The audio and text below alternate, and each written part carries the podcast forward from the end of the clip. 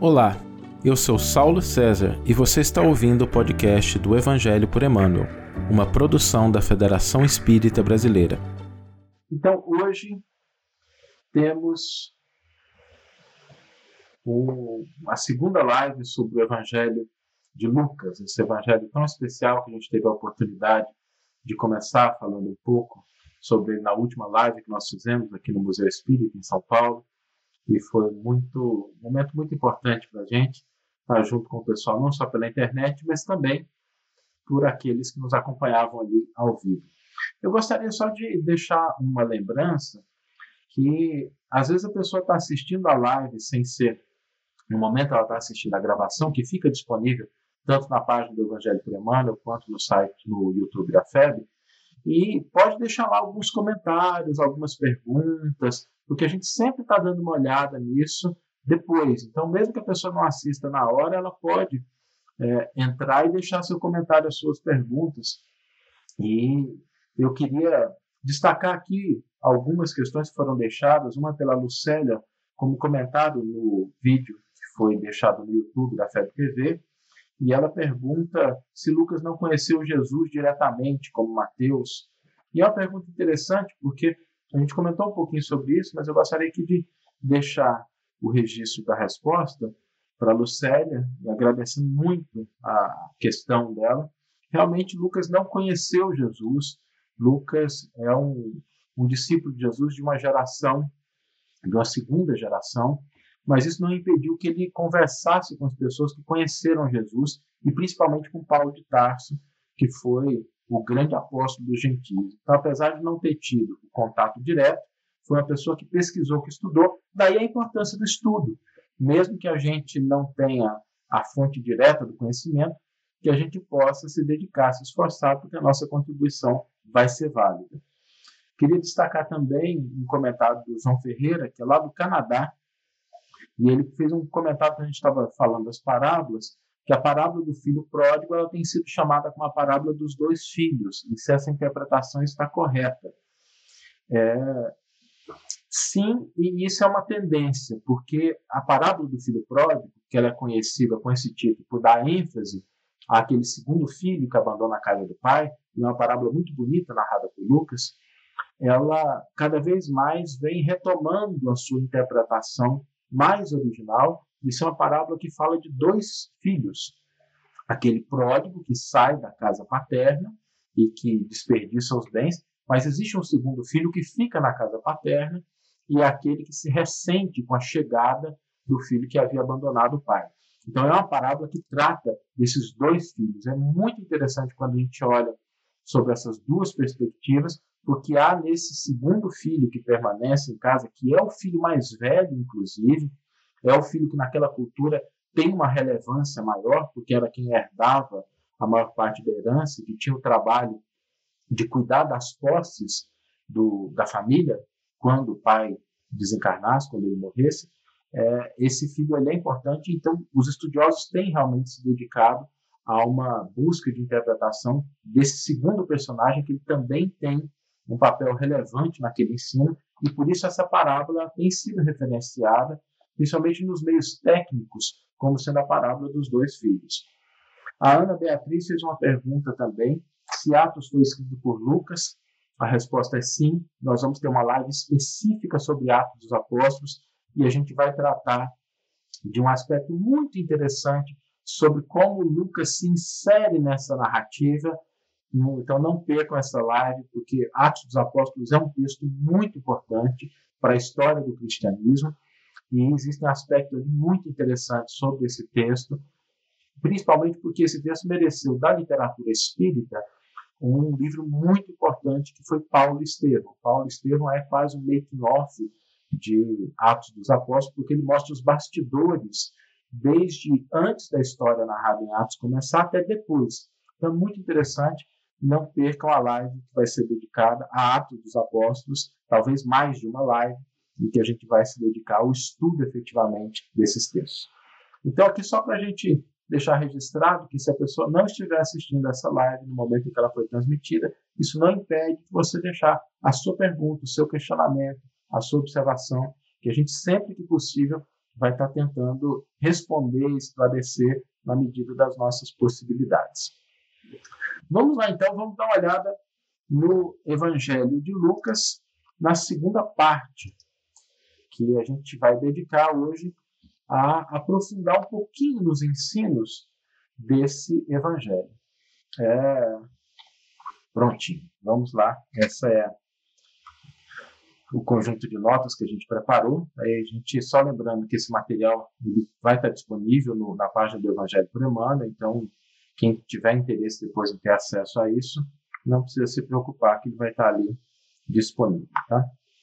Então vamos lá falando um pouquinho sobre o Evangelho de Lucas, a mensagem que essa, esse texto muito importante nos traz. Quando a gente comentou sobre o Evangelho de Lucas, é, eu queria retomar aqui um ponto importante sobre a relevância desse autor.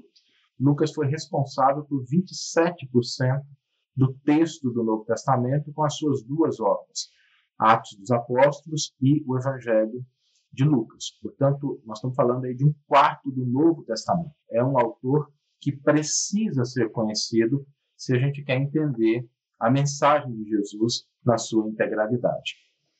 E eu queria aqui voltar um ponto, a gente normalmente volta muito a essa questão do livro dos Espíritos, porque ela tem muitos aspectos que derivam a observações, interpretações, então a gente vai estar voltando aqui um pouquinho hoje na questão 627, quando Kardec pergunta que uma vez que Jesus ensinou as verdadeiras leis de Deus, qual a utilidade do ensino que os Espíritos dão? Terão que nos ensinar mais alguma coisa? E os Espíritos respondem que Jesus empregava frequentemente na sua linguagem alegorias e parábolas, porque falava de conformidade com os tempos e os lugares. Nós destacamos isso aqui hoje porque a gente gostaria de abordar uma parábola em especial, uma parábola que está no Evangelho de Lucas e é uma parábola que trata de aspectos muito importantes para a nossa atualidade. Quando os espíritos colocam como resposta à questão 627 a importância das alegorias e das parábolas, é porque existe uma proposta de interpretação a partir dos princípios da doutrina espírita. Isso também está presente em, dois, em duas citações muito importantes. Uma que está no Evangelho segundo o Espiritismo, no capítulo 8, item 18, em que nós lemos a seguinte frase: Ensinar-vos-emos o sentido exato das parábolas. Ou seja, a parábola não é só uma história, ela tem uma proposta, ela tem um ensino que precisa ser decodificado. E a gente vai passar por uma dessas parábolas aqui hoje. Emmanuel também tem uma frase muito interessante no livro Consolador, em que o benfeitor nos diz: As parábolas do Evangelho são como as sementes divinas que desabrochariam mais tarde em árvores de misericórdia e de sabedoria para a humanidade. Por que mais tarde? Porque com as luzes da doutrina espírita nós seríamos capazes de entender o sentido mais profundo desses textos. Porque cada palavra, cada expressão, cada frase, cada versículo, cada perícope, cada passagem tem um sentido especial e com a ajuda da doutrina espírita, com a ajuda de uma visão mais ampla da nossa espiritualidade, a gente consegue entender melhor essas parábolas. E eu vou trazer aqui a parábola que é conhecida como a parábola do fariseu e do publicano. Eu vou pedir licença aqui para a gente ler a parábola, eu estou utilizando a tradução do Haroldo Dutra Dias, nosso companheiro do movimento espírita, e essa tradução é uma tradução que eu particularmente gosto um pouco mais, embora nenhum problema se a pessoa estiver utilizando a Bíblia de Jerusalém, a Bíblia do Peregrino, a tradução ecumênica da Bíblia, são também traduções muito boas, mas a gente aqui vai estar utilizando a, a tradução do nosso companheiro Adolfo Dutra. O texto diz o seguinte: E contou também esta parábola para alguns que, persuadidos em si mesmos de serem justos, desprezavam os restantes. Dois homens subiram ao templo para orar, um fariseu e o outro publicano. O fariseu de pé orava, dizendo a si mesmo estas coisas: Ó oh Deus, eu te dou graças, porque não sou como os demais homens, exploradores, injustos e adúlteros, nem também como este publicano. Jejuo duas vezes por semana, pago o dízimo de tudo quanto adquiro. O publicano, porém, de pé, à distância, não queria nem levantar os olhos para o céu, mas batia no peito, dizendo: Ó oh Deus, tem compaixão de mim, pecador. digo-vos, este desceu para casa justificado, porque todo aquele que exalta a si mesmo será diminuído, e aquele que diminui a si mesmo será exaltado. Essa parábola narrada por Jesus, e a primeira coisa que nós queríamos destacar aqui é a estrutura dessa parábola, que é uma estrutura muito utilizada em outras parábolas narradas por Lucas e na própria estrutura do Evangelho de Lucas, que é uma estrutura piramidal. Se a gente for separar essa parábola, esse texto, nos seus componentes principais, nós temos uma introdução, nós temos dois homens que sobem ao templo, dois homens que oram, dois homens que descem e a exortação final. Essa estrutura é uma estrutura piramidal, uma estrutura em degraus, que começa com a introdução, o próximo degrau, os homens indo ao templo, a ação desses dois homens no templo, o retorno e a exortação final. Essa estrutura ela é muito frequente nas parábolas de Lucas. E no próprio Evangelho de Lucas, alguns autores já defenderam essa estrutura que culmina no ápice da mensagem e depois vai descendo até o cotidiano da vida, a realidade. Porque o processo de busca de espiritualidade, ele não é um processo que se constitui somente de uma transcendência. Ele é uma busca que começa com uma intenção, ele alcança um processo de transcendência, de conhecimento, mas ele necessita retornar à concretude do mundo, ao nosso dia a dia. Sem que a gente faça esse caminho de subida e de retorno, a nossa espiritualidade é uma espiritualidade ainda incompleta. Porque nós só vamos mostrar que nós temos valores espirituais se a gente alterar a nossa forma de interagir no mundo a partir das nossas conquistas espirituais. Nós não podemos simplesmente dizer que eu conquistei espiritualidade se isso não se converter em uma alteração na minha forma de agir no mundo, com as pessoas, nas relações que eu tenho. Não é possível construir uma espiritualidade que ela se restringe aos templos ou às manifestações mais íntimas sem que a gente externalize isso no nosso cotidiano. Então é interessante quando a gente olha essa estrutura nessa parábola, porque ela reflete exatamente essa proposta de busca de uma espiritualidade, busca de um contato com Deus, e aí depois um retorno ao mundo, mas um retorno aí de uma forma diferente, e a gente vai olhar um pouquinho isso a partir de uma análise mais profunda dessa parábola. Eu vou aqui relacionar algumas questões em relação a essa parábola, que são questões que surgem à nossa mente quando a gente começa a refletir sobre o sentido dela. Se essa é uma parábola que se refere unicamente à oração, porque Jesus cita o templo e não o quarto íntimo? Isso é importante, porque pode parecer que o tema central da parábola é, uma, é a oração, é a forma de orar, mas se fosse somente a oração, nós teríamos talvez aí uma ênfase ao quarto íntimo, não ao templo, que é um local sagrado na cultura judaica, sobretudo naquela época, ainda hoje, mas sobretudo naquela época em que o templo ainda existia, o templo de Herodes, ele não havia sido destruído pelo Império Romano na, no ano de 70. E quando Jesus utiliza o templo, isso tem um propósito. Qual que era o problema do fariseu? E aqui há um, uma coisa importante, porque nós às vezes acostumamos tanto a ouvir a, para, a palavra fariseu que a gente internaliza alguns sentidos que não eram comuns àquela época. Principalmente quando a gente olha sobre a relevância desse personagem dentro do contexto social. Porque o fariseu não era uma pessoa vista como alguém de má vida dentro daquela cultura e naquela época. Embora existissem certas críticas em relação à postura muito sectária, às vezes uma postura que se afastava das pessoas, mas o fariseu, ele era alguém visto pela sociedade como sendo um homem de bem, como sendo um homem justo. E esse personagem, ele relata isso na hora que ele se dirige a Deus. Ele elenca ali algumas coisas que é o que ele considera como sendo as características de um homem justo e que, aos olhos de muitas pessoas naquela época, também caracterizavam uma pessoa justa, uma pessoa de bem. Se a gente está, se a gente tivesse que transferir esse personagem para os nossos dias, nós temos que transferir não como uma pessoa desprezível, não como uma pessoa insensata, mas como uma pessoa que cumpre os seus deveres perante a sociedade, é alguém que pratica caridade do ponto de vista material, é alguém que tem uma preocupação consigo mesmo, alguém que cuida de si, cuida da sua saúde, então, é alguém bem visto pela sociedade.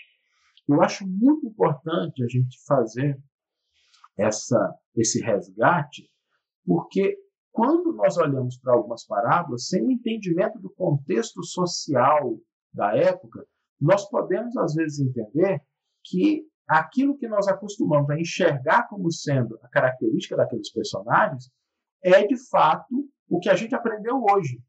E, às vezes, isso difere em relação à época e à cultura.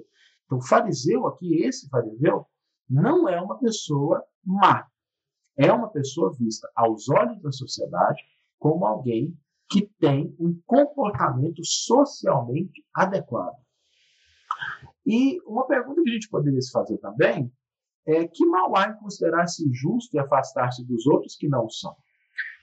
Essa pergunta ela vai ser respondida pela parábola, mas eu queria aqui destacar alguns pontos, porque muitas vezes a nossa atitude no cotidiano é exatamente a atitude da gente se afastar ou de criticar de maneira exacerbada aquilo que é a conduta das outras pessoas.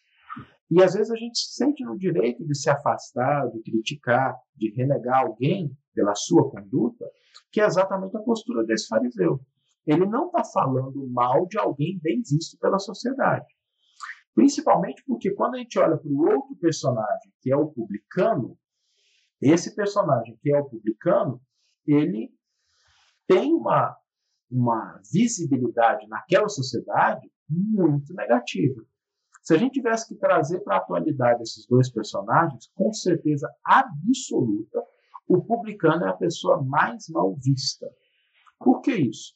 Porque o publicano era alguém responsável pela coleta de impostos naquela época.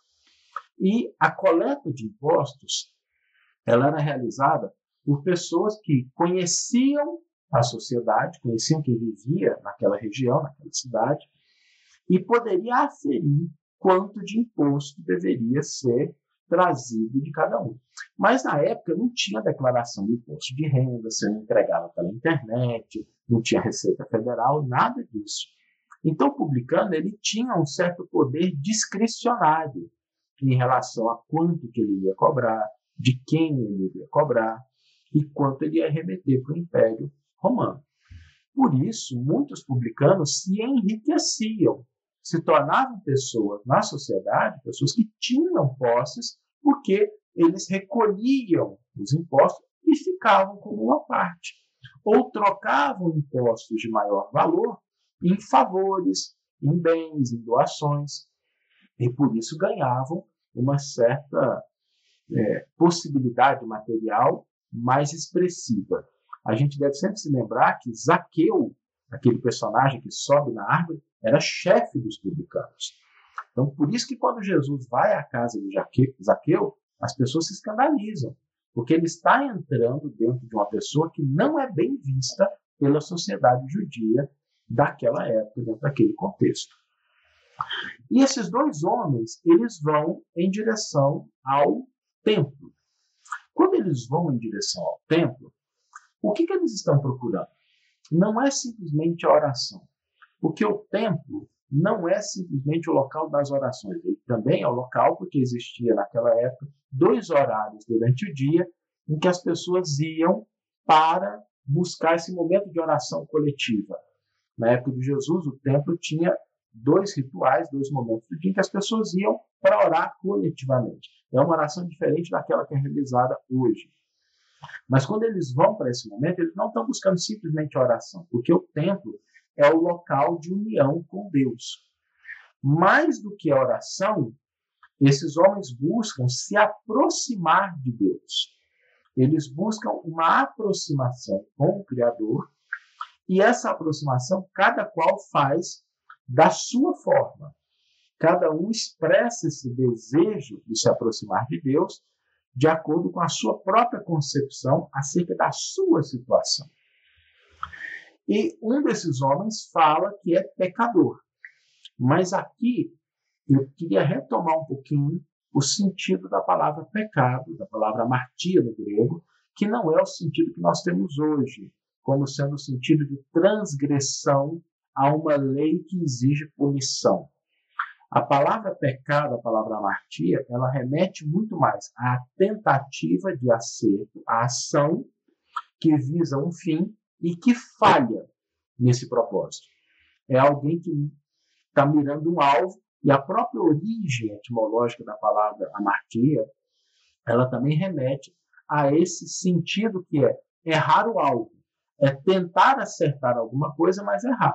Errar às vezes por inabilidade, às vezes por cegueira, às vezes por uma ilusão, mas é o sentido de errar o alvo. Algumas outras questões que surgem quando a gente olha essa parábola é o sentido do que significa ser justificado.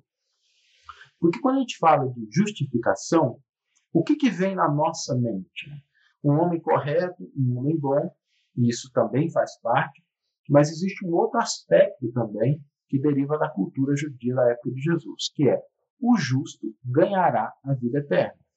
O justo vai entrar no reino de Deus. É aquele que vai entrar naquilo que nós, espíritas, chamamos de mundo de regeneração, o mundo melhor, então, ser justo é o passaporte que habilita a pessoa a adentrar nesse novo mundo, no mundo melhor, no mundo mais justo, no mundo com características mais fraternas.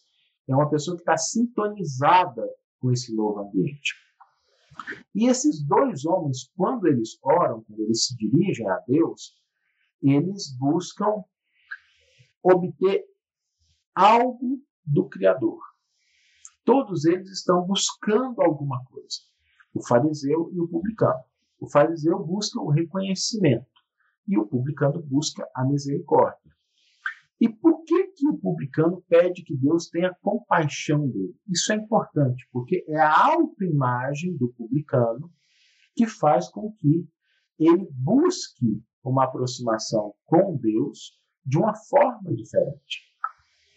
É curioso porque o publicano, quando ele busca a compaixão, quando ele requisita, que ele pede que Deus tenha compaixão, ele faz de uma maneira inusitada, para os costumes da época, que é também uma coisa pro, para o qual o leitor moderno, nós, na nossa cabeça, a gente não, não pensa muito nisso. Porque quando a pessoa se dirigia ao templo buscando uma, algo de Deus, era muito comum que ele ofertasse alguma coisa existiam três tipos de ofertas, que eram ofertas que caracterizavam níveis diferentes daquilo que se pedia a Deus. A primeira oferta era uma oferta espontânea, que era quando você tinha uma grande realização, uma colheita farta, um rebanho que havia nascido e que estava muito saudável.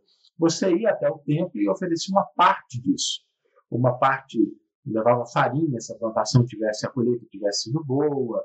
Era uma oferta gratuita. Essa oferta gratuita, ela era compartilhada entre o ofertante e o sacerdote. Se a pessoa levava, por exemplo, um pouco de farinha, se preparava ali alguma coisa, um pão, e o sacerdote que recolhia a oferta ficava com uma parte, e a pessoa também tinha o direito de é, ficar, comer uma parte do pão. Um outro tipo de oferta era uma oferta que se fazia buscando alguma coisa efetivamente, não só de agradecer, mas a pessoa buscava alguma coisa. Então, se ela levava alguma coisa para o templo com, esse, com essa intenção, ela oferecia e ela não aproveitava nada do que ela levava. Ela entregava tudo ao sacerdote e o sacerdote fazia uso daquilo. Ele, mas a pessoa não. Esse era o segundo tipo. E o terceiro tipo, que é o holocausto, era aquela oferta em que não ficavam com ela nem a pessoa, nem o sacerdote. Tudo o que ser ofertado era direcionado a Deus. Então, quando se queimava um animal inteiro, quando, seja ele um bezerro, seja ele um boi ou uma pomba, ou se queimava farinha também, se poderia queimar qualquer tipo de oferta. Esse holocausto era aquele holocausto que tudo era oferecido a Deus, nada ficava, nem com o ofertante, nem com o sacerdote. Por isso que ele era queimado, porque no processo de queima a fumaça sobe, então aquilo é interpretado como aquela oferta sendo integralmente direcionada a Deus. Esse é o sentido do sacrifício de Jesus na cruz também, que é uma entrega, entrega integral de alguém para Deus, ou seja, ela oferece a própria vida, a própria existência integralmente. Por isso que Jesus é referenciado como cordeiro, porque o cordeiro às vezes era utilizado nesse, nesse holocausto, mas a gente vai tratar disso um pouco mais para frente, principalmente a gente vai tratando do Evangelho de João, ele vai falar um pouquinho sobre esse simbolismo da crucificação. E esse publicano, ele não leva nada, ele está de mãos vazias. Ou seja, para aquela cultura, não é um ato comum, principalmente de um publicano que a visão era de que ele deveria ter alguma coisa para oferecer, mas ele pede sem ter nada de material para oferecer. E um outro aspecto importante é como a doutrina espírita esclarece os pontos essenciais dessa parábola. É, nós vamos aprofundar aqui, então, em alguns pontos da parábola que a gente gostaria de destacar. É, quando esses dois homens se aproximam do templo para uma aproximação com Deus, eles são homens que têm, diante da sociedade, posições diferentes. O fariseu é um homem bem visto na sociedade. O publicano é o homem mal visto na sociedade. Então, quando nós lemos isso, ia reforçar, nós estamos diante de alguém que é bem visto na sociedade e de alguém que é mal visto na sociedade. Eles vão ao encontro de Deus buscando um a justificação, ser reconhecido como homem justo, que é o caso do fariseu, e o outro buscando misericórdia. E essa relação que eles buscam ter com Deus deriva de como eles se veem. O problema fundamental do fariseu aqui é o problema dele se enxergar como alguém que, em função do que ele faz, ele é considerado uma pessoa justa. E ele esquece o papel da misericórdia divina na sua vida. E aqui é o ensinamento que eu gostaria de trazer para a nossa reflexão mais profunda. Às vezes nós nos esquecemos o quanto a vida nos envolve de bênçãos, de misericórdia, de possibilidades, e a gente começa a confundir o que eu sou com o que eu faço de fato. Às vezes eu faço as coisas porque eu estou num ambiente que me favorece aquele comportamento, porque eu estou em circunstâncias que facilitam determinada postura, ou porque eu estou em relações que não exigem muito de mim. Então, se eu estou em situações tranquilas, favoráveis, é natural que a minha conduta seja diferente. Se eu estou dentro de um centro espírita, de uma igreja católica, de um templo evangélico, de um templo budista, e eu me comporto de uma determinada maneira, façamos que quem está assistindo aí faz uma, uma pequena retrospectiva de como é que é o nosso comportamento dentro desses ambientes e como é que é o nosso comportamento, por exemplo, quando a gente está no engarrafamento do trânsito. Qual que é a diferença aí? A diferença não é da pessoa. Somos a mesma pessoa dentro de um ambiente religioso ou de um ambiente de trabalho dentro de engarrafamento. O que muda? Muda o contexto. Só que quando o contexto muda, ele revela uma face da nossa personalidade que nem sempre a gente revela em determinados contextos. Por isso, nós não podemos esquecer nunca da misericórdia divina em relação à nossa vida. Porque às vezes a gente acha que as nossas conquistas são nossas e às vezes não são conquistas, são resultados do contexto. Eu gosto muito de uma pequena parábola, né, de uma história que é atribuída a Francisco de Assis, que é muito bonita, e eu gostaria aqui de lembrar ela, que é uma vez que Frei Leão chega para conversar com Francisco de Assis, e ele percebe que Francisco está de cabeça baixa, ele está capinando o solo, mas está um pouco triste, pensativo, reflexivo. E Frei Leão chega e pergunta: Mas, Francisco, por que, que o senhor está assim triste, assim, meio acabrunhado hoje? E Francisco diz: Ah, meu filho, é porque eu hoje tirei o dia para refletir sobre os meus defeitos, sobre as minhas imperfeições, sobre aquilo que eu não consegui melhorar, e eu estou muito desapontado comigo mesmo. E aí Leão começa a rir. E diz assim: você deve estar de brincadeira comigo, né? Porque o senhor é uma pessoa de uma conduta que todo mundo reverencia. Mas eu não vou falar da sua conduta, não. Como é que senhor está triste com o senhor, sendo que existem muitas pessoas piores do que você e que nesse momento não estão nem um pouco preocupadas, estão felizes. E aí Francisco diz uma frase assim: Ah, meu filho, mas se esses aos quais tu te referes soubessem o que eu sei, não fariam o que fazem. E se eu não tivesse recebido o que eu recebi, talvez fosse muito pior do que eles a nos mostrar que nós precisamos separar o que são conquistas efetivas daquilo que são contextos. E trazendo para a doutrina espírita, é importante a gente se lembrar de que a doutrina espírita nos ensina que chegará o momento em que todos os contextos serão retirados e nós seremos aquilo que nós somos de fato. Quando chegar o momento do retorno à pátria espiritual, em que a gente deixar esses contextos materiais, nós seremos aquilo que nós somos, portas adentro do nosso coração.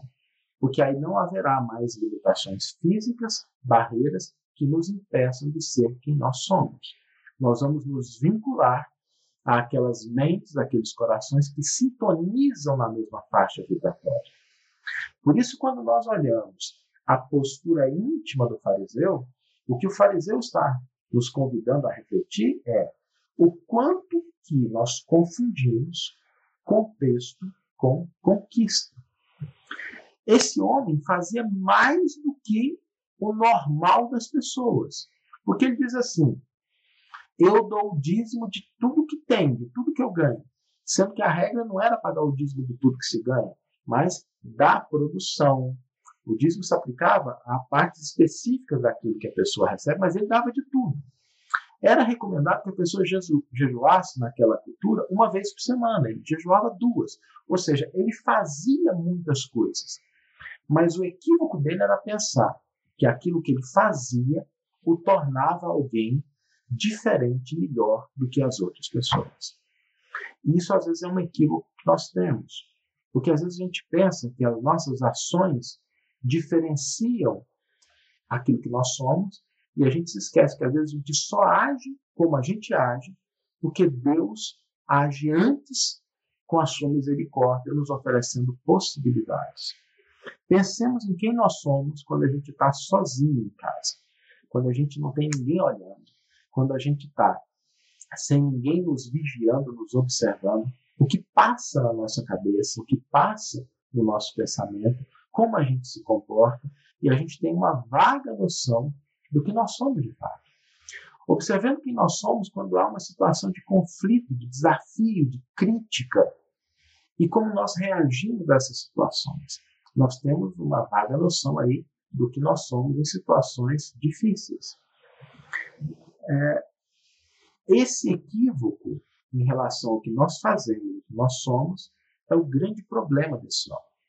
E ele está tão convencido de que ele é melhor que ele se vê no direito de criticar o outro publicamente. Sabe, mas por que publicamente? Porque quando ele começa a orar, ele levanta e não existe naquela cultura a prática de você levantar e fazer uma oração em silêncio. Isso que o fariseu falou, o publicano escutou. Ele falou em voz alta. O texto não informa isso porque ele pressupõe que quem está lendo tem um mínimo de conhecimento acerca das práticas do templo e ele entende que uma oração feita de pé é uma oração em voz alta. É alguém que está criticando o outro publicamente. Se fosse para os nossos dias, é alguém que se levantou e escreveu alguma coisa no WhatsApp, no Facebook, no Instagram, criticando a outra pessoa. Porque ele fez isso e a outra pessoa estava com condições de ouvir aquela crítica. E o publicano, ele, apesar de ter escutado essa crítica pública, feita de pé por alguém e as outras pessoas escutando, o templo provavelmente estava cheio de pessoas nessa época, porque era a hora da oração coletiva. Ele acolhe essa crítica e ele pede misericórdia para Deus. A postura do publicano é a postura da criatura que se percebe ainda imperfeita e necessitada. E perante Deus, que é a suprema perfeição e a suprema potência, nós, em qualquer estágio, temos ainda limitações e imperfeições. E o mecanismo pelo qual a gente se aproxima de Deus é reconhecendo essas limitações, reconhecendo essas imperfeições, sem se auto-menosprezar. Por que sem se auto-menosprezar? Porque as pessoas às vezes confundem um pouco isso. Elas acham que se autodepreciar é um processo de aproximação com Deus. E o publicano dá um exemplo notável disso, porque ele reconhece as suas imperfeições, mas ele se dirige ao templo.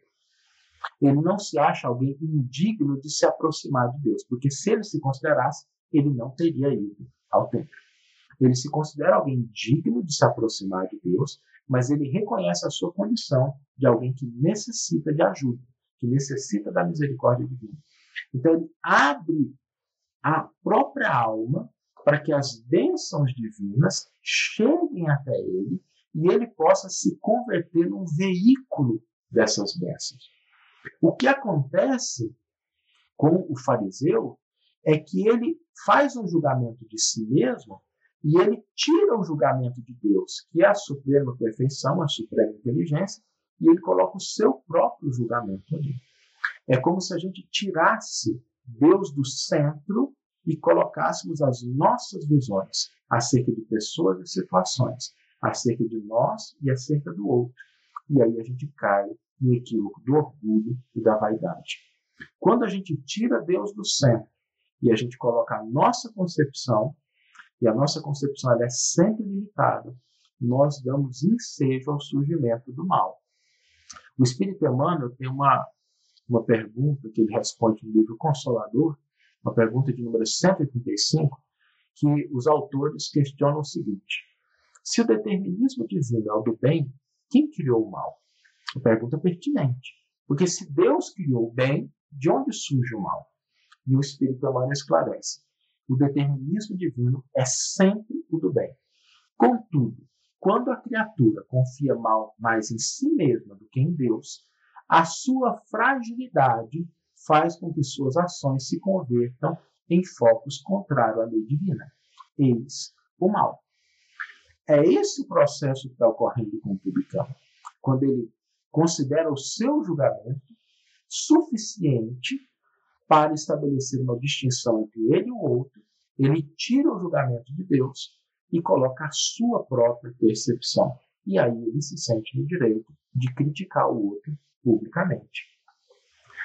Esses dois personagens significam duas facetas importantes para a nossa reflexão em relação à nossa conduta diante do próximo.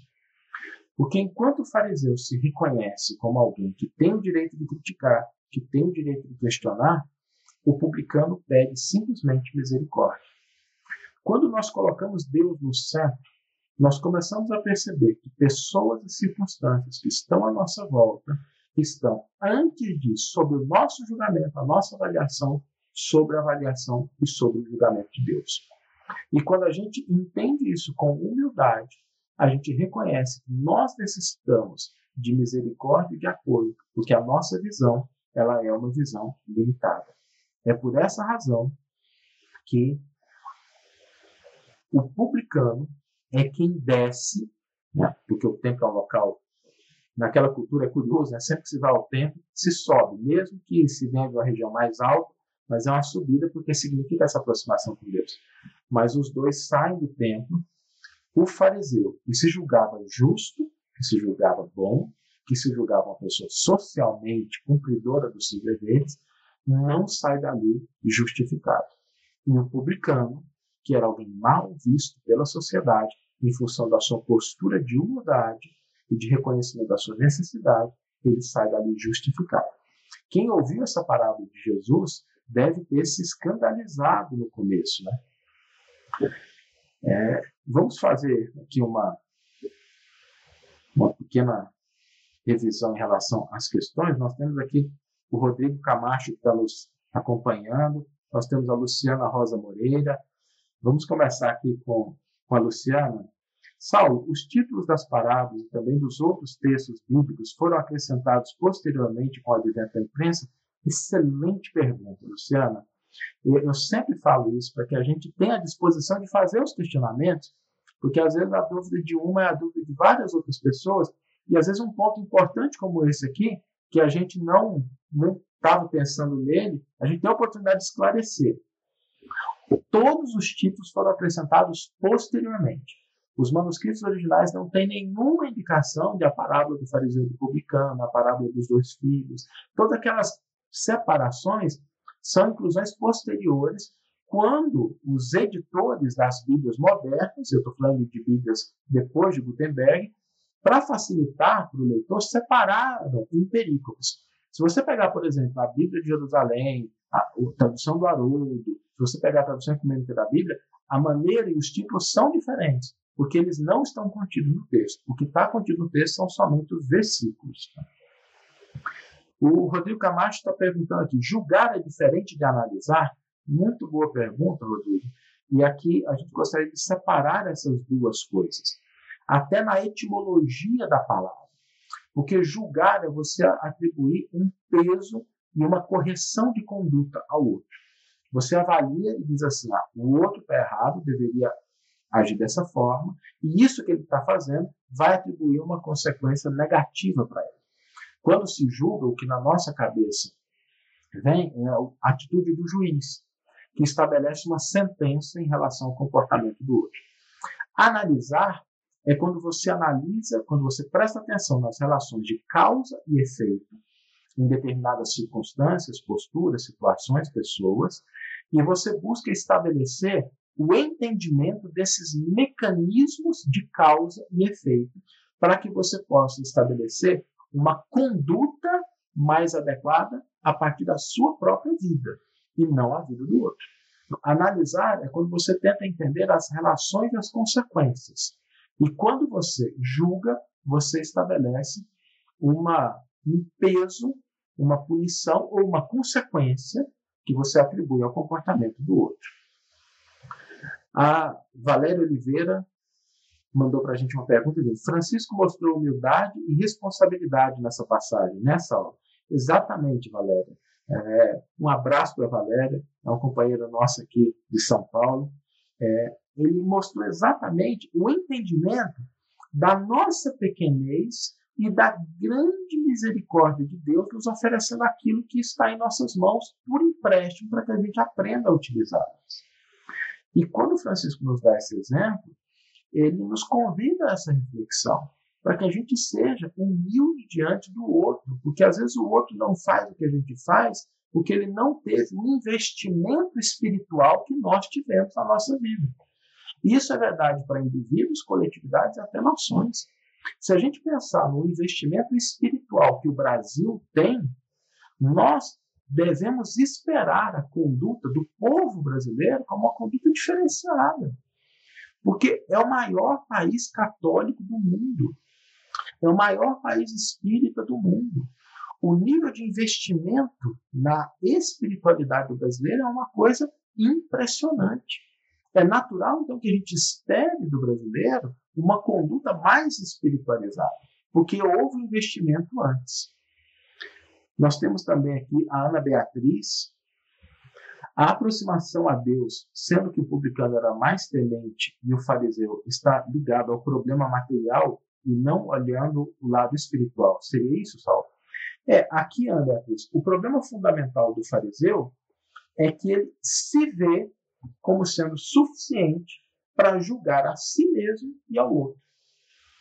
E não abrir espaço para que a misericórdia divina chegue à minha vida, porque eu preciso, como é o caso do publicano, e eu me abster do processo de julgar o outro sem conhecer situações, circunstâncias que levaram ele àquela posição. Esse é o grande equívoco, porque o fariseu tira Deus do centro e acha que a sua própria concepção é suficiente para poder julgar a si mesmo e ao outro. Eu gostaria aqui de passar por uma parte de uma interpretação do Emmanuel, e eu queria aproveitar que a gente está às vésperas do Natal, né? nós temos aí a nossa próxima live seria exatamente no dia 25, em função do nosso convívio com a família, a gente vai dar essa parada no dia 25 e no dia 1 e a gente volta na primeira semana do próximo ano. É, então vão ser duas paradas muito rápidas, tá? A gente sente muito, a gente gostaria de continuar, mas a gente sabe que muita gente viaja, muita gente está distante, então a gente vai dar essa parada nessas duas semanas e a gente volta imediatamente na primeira quarta-feira depois do feriado do dia primeiro. Tá? Eu queria trazer aqui um versículo muito importante, que é um versículo que vai nos lembrar a, o momento que nós estamos vivendo, que é a aproximação do Natal. Eu não podia deixar essa live ser encerrada sem falar um pouquinho sobre o Natal. E eu queria trazer aqui uma narrativa, que é uma narrativa exclusiva de Lucas, a gente não encontra isso em nenhum outro evangelho, que é aquela aparição do anjo aos pastores. Isso está em Lucas 2, 8 a 11, em que o evangelista registra. Na mesma região havia pastores que pernoitavam no campo e realizavam a vigília noturna do seu rebanho. Aqui uma pequena curiosidade, é exatamente esse versículo que remete à ideia de que Jesus não nasceu no dia 25 de dezembro, porque dia 25 de dezembro é muito frio em Jerusalém. Não é possível que os pastores estivessem pernoitando no campo. Estava muito frio mesmo, essa, essa época do ano de dezembro é muito fria lá. Eles tinham o hábito de fazer essa pernoite mais no mês de março. Tá? Então é por isso que muitas pessoas vão falar, ah, tem gente que fala que Jesus nasceu em março. Por quê? Por conta desse versículo aqui. E se aproximou o anjo do Senhor, a glória do Senhor iluminou ao redor deles e encheram-se de grande temor. Disse-lhes, porém, o anjo: Não tenhais medo, eis que vos trago boas novas de grande alegria, que será de todo o povo, porque nasceu para vós hoje um Salvador, que é o Cristo Senhor, na cidade de Davi.